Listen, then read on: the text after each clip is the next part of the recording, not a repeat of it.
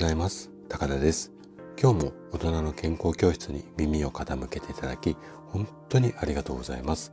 この放送は朝が来るのが楽しみ、そんな人を増やしたい、こんなね、思いを持った生体院の院長が毎朝7時にお届けをしております。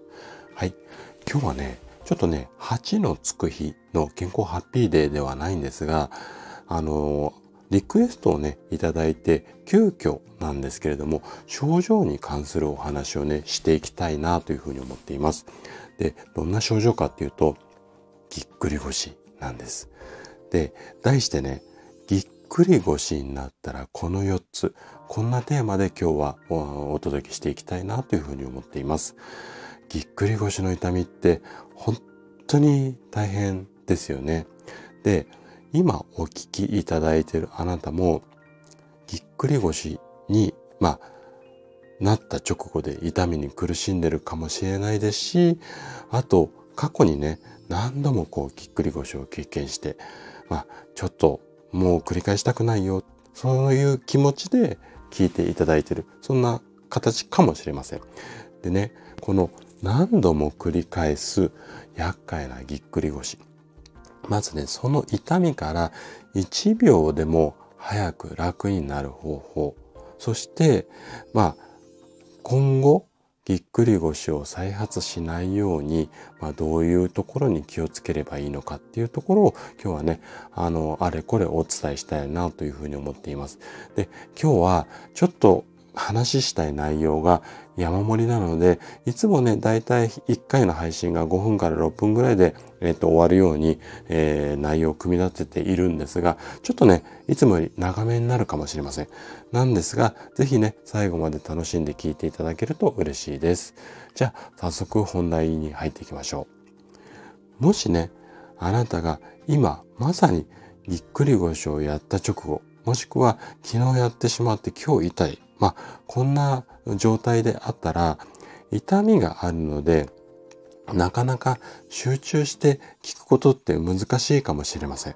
なので、まず最初にやっていただきたいのは、どんな体勢でもいいです。例えば、横になったままだとか、まあ、座ったまま。あなた自身が一番楽になる体勢、どんな体勢でもいいので、とにかく楽な姿勢でリラックスして聞いてください。でね、ぎっくり腰を早く治すには、今日お話しする4つの流れ。これで、えーと、行動すると治りが早くなります。なので、ここをちょっと意識をしていただいて、で、今なってる方はこの通り。で、何度も繰り返してる方っていうのは、事前にこういうことが分かっていれば、それを、うんと、頭の中で考えて、またなった時にそういうふうに対処していただければ、治りも早くなると思いますので。じゃあね、どんな4つの流れかっていうと、まず1つ目、安心する。2つ目、楽な姿勢をとる。3つ目、できるだけ動かす。最後4つ目、再発予防を考える。この4つの流れになります。じゃあね、それぞれ1個ずつ詳しく解説をしていきます。まず1つ目の安心するについてなんですが、安心するっていうとね、え、何言ってんのあんたっていうふうに思う方も多いと思うんですが、最初はね、この安心するっていうのがすごく肝心なんですよ。なんでかっていうと、ぎっくり腰にをやってしまった直後っていうのは、痛い、どうしよう、痛い、どうしよう、こんな思いがね、頭の中をぐるぐるこう回ってしまって、パニックみたいな感じになってしまう方が非常に多いんですよ。特に初めてグキってやっちゃった方は、本当身動き取れないので、かなりこの傾向が強くなります。でね、このパニック状態の時っていうのは、体が緊張しているので余計に動かなくなってしまうんですよ。なので、まずは落ち着くことが大切なんですけれども、でもね、やっぱり、例えばね、こう、明日動けなかったらどうしようとか、仕事や家事をこの後ね、やりたいことが山盛りなのにそれどうしようとか、こう、いろいろ頭の中ぐるぐるとなってしまうと思うんですよね。ただ、ぎっくり腰の場合は、何日かすると痛みっていうのは必ず和らいできます。例えば、うん足がつったことって経験ないですかね。で、ぎっくり腰っていうのは、このね、足がつってしまった状態が腰で起こっているだけなんですよ。なので、足がつったのもしばらくじっとしてるとだんだん落ち着いてきますよね。やった直後は痛いですけども。なので時間が経つと回復してきます。だからこそ慌てず痛みは和らぐ。こういうふうに思ってまずは安心してください。これが一つ目に非常に大切なことです。で、気持ち落ち着いたところで残りの3つなんですけども、でね、次にやってほしいことが2番目の楽な姿勢をとるでぎっくり腰となってしまって痛みが強い場合はとにかく楽な姿勢で過ごすようにしてください。例えばなんですが、まあ、人によってねいろいろ楽な姿勢ってその痛み方によっても違うんですが例えばこう軽く膝を曲げて横向きになって寝るのが楽だっていう人もいるし仰向けで膝を軽く曲げるでその時に膝の下にちょっとクッションとかバスタオルをこう折りたたんで入れたりすると楽になるっていう方もいらっしゃいます。あと仰向けでも膝を曲げるんじゃなくて足の先の方ねを少しこう高くするような感じ、まあ、タオルとかクッションの上に乗っけるこういう体勢が楽っていう方もいらっしゃるのでもうご自身が一番楽な姿勢でいいのでまずは楽な姿勢っていうそのポジションを見つけてもらってその姿勢でできるだけ一日を過ごすようにする。でこのように楽な姿勢で過ごしていると何日か経つとだんだんだんだんあのグキっていうこう激しい痛みが楽になってきます。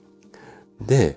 楽になってきたら今度は次の3番目ですね。3番目のできるだけ動かすです。で数年前までっていうのはぎっくり腰の後はもうね絶対安静っていう考え方が一般的だったんですけれどもこっからねこういろいろとこう研究、まあ、医学的にも、まあ、うちら治療科の中でも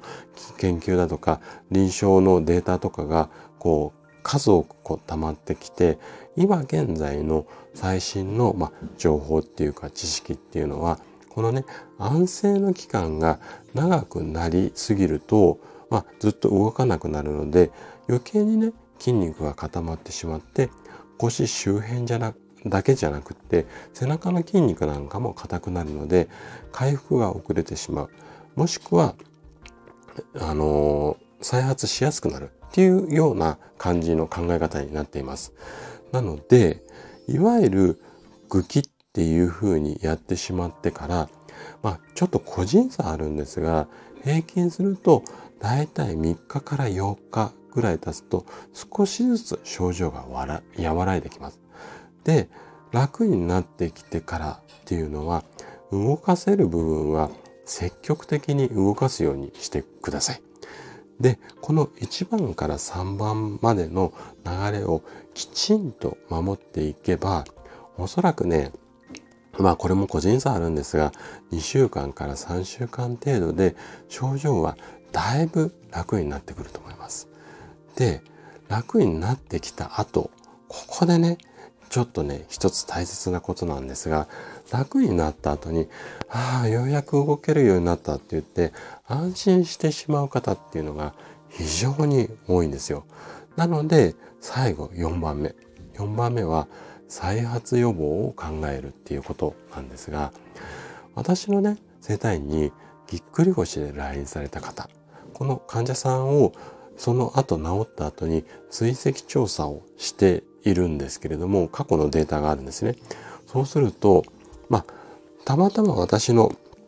治療院に来た患者さんだけのデータなんですがその後ね1年間で約5分の1の方がぎっくり腰再発しています。なので、さっき3番のところでもお話ししたんですけども、一旦楽になった後に再発予防、これもね、考えていただきたいんですね。で、再発予防で、じゃあどういうことを考えなきゃいけないのかっていうと、これもまた4つあるんですけれども、まず1つ目、無理な姿勢を取らない。2つ目、ストレスを軽くする。3つ目、肥満を防ぐ。4つ目、適度な運動をする。まあ、この4つになります。で、このあたりの予防法については、ちょっとね、今回もう、あの、お話ししてる時間がいつもよりだいぶ長くなってしまってるので、また機会がね、あれば、改めてお話ししようかなというふうに思います。はい。ということで、今回のお話はここまでとなります。そして、いつもいいねやコメントをいただき、本当にありがとうございます。皆さんの応援がとっても励みになっています。最後までお聴きいただきありがとうございました。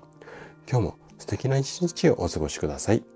臨床12年目の生体院の院長の高田がお届けしました。では、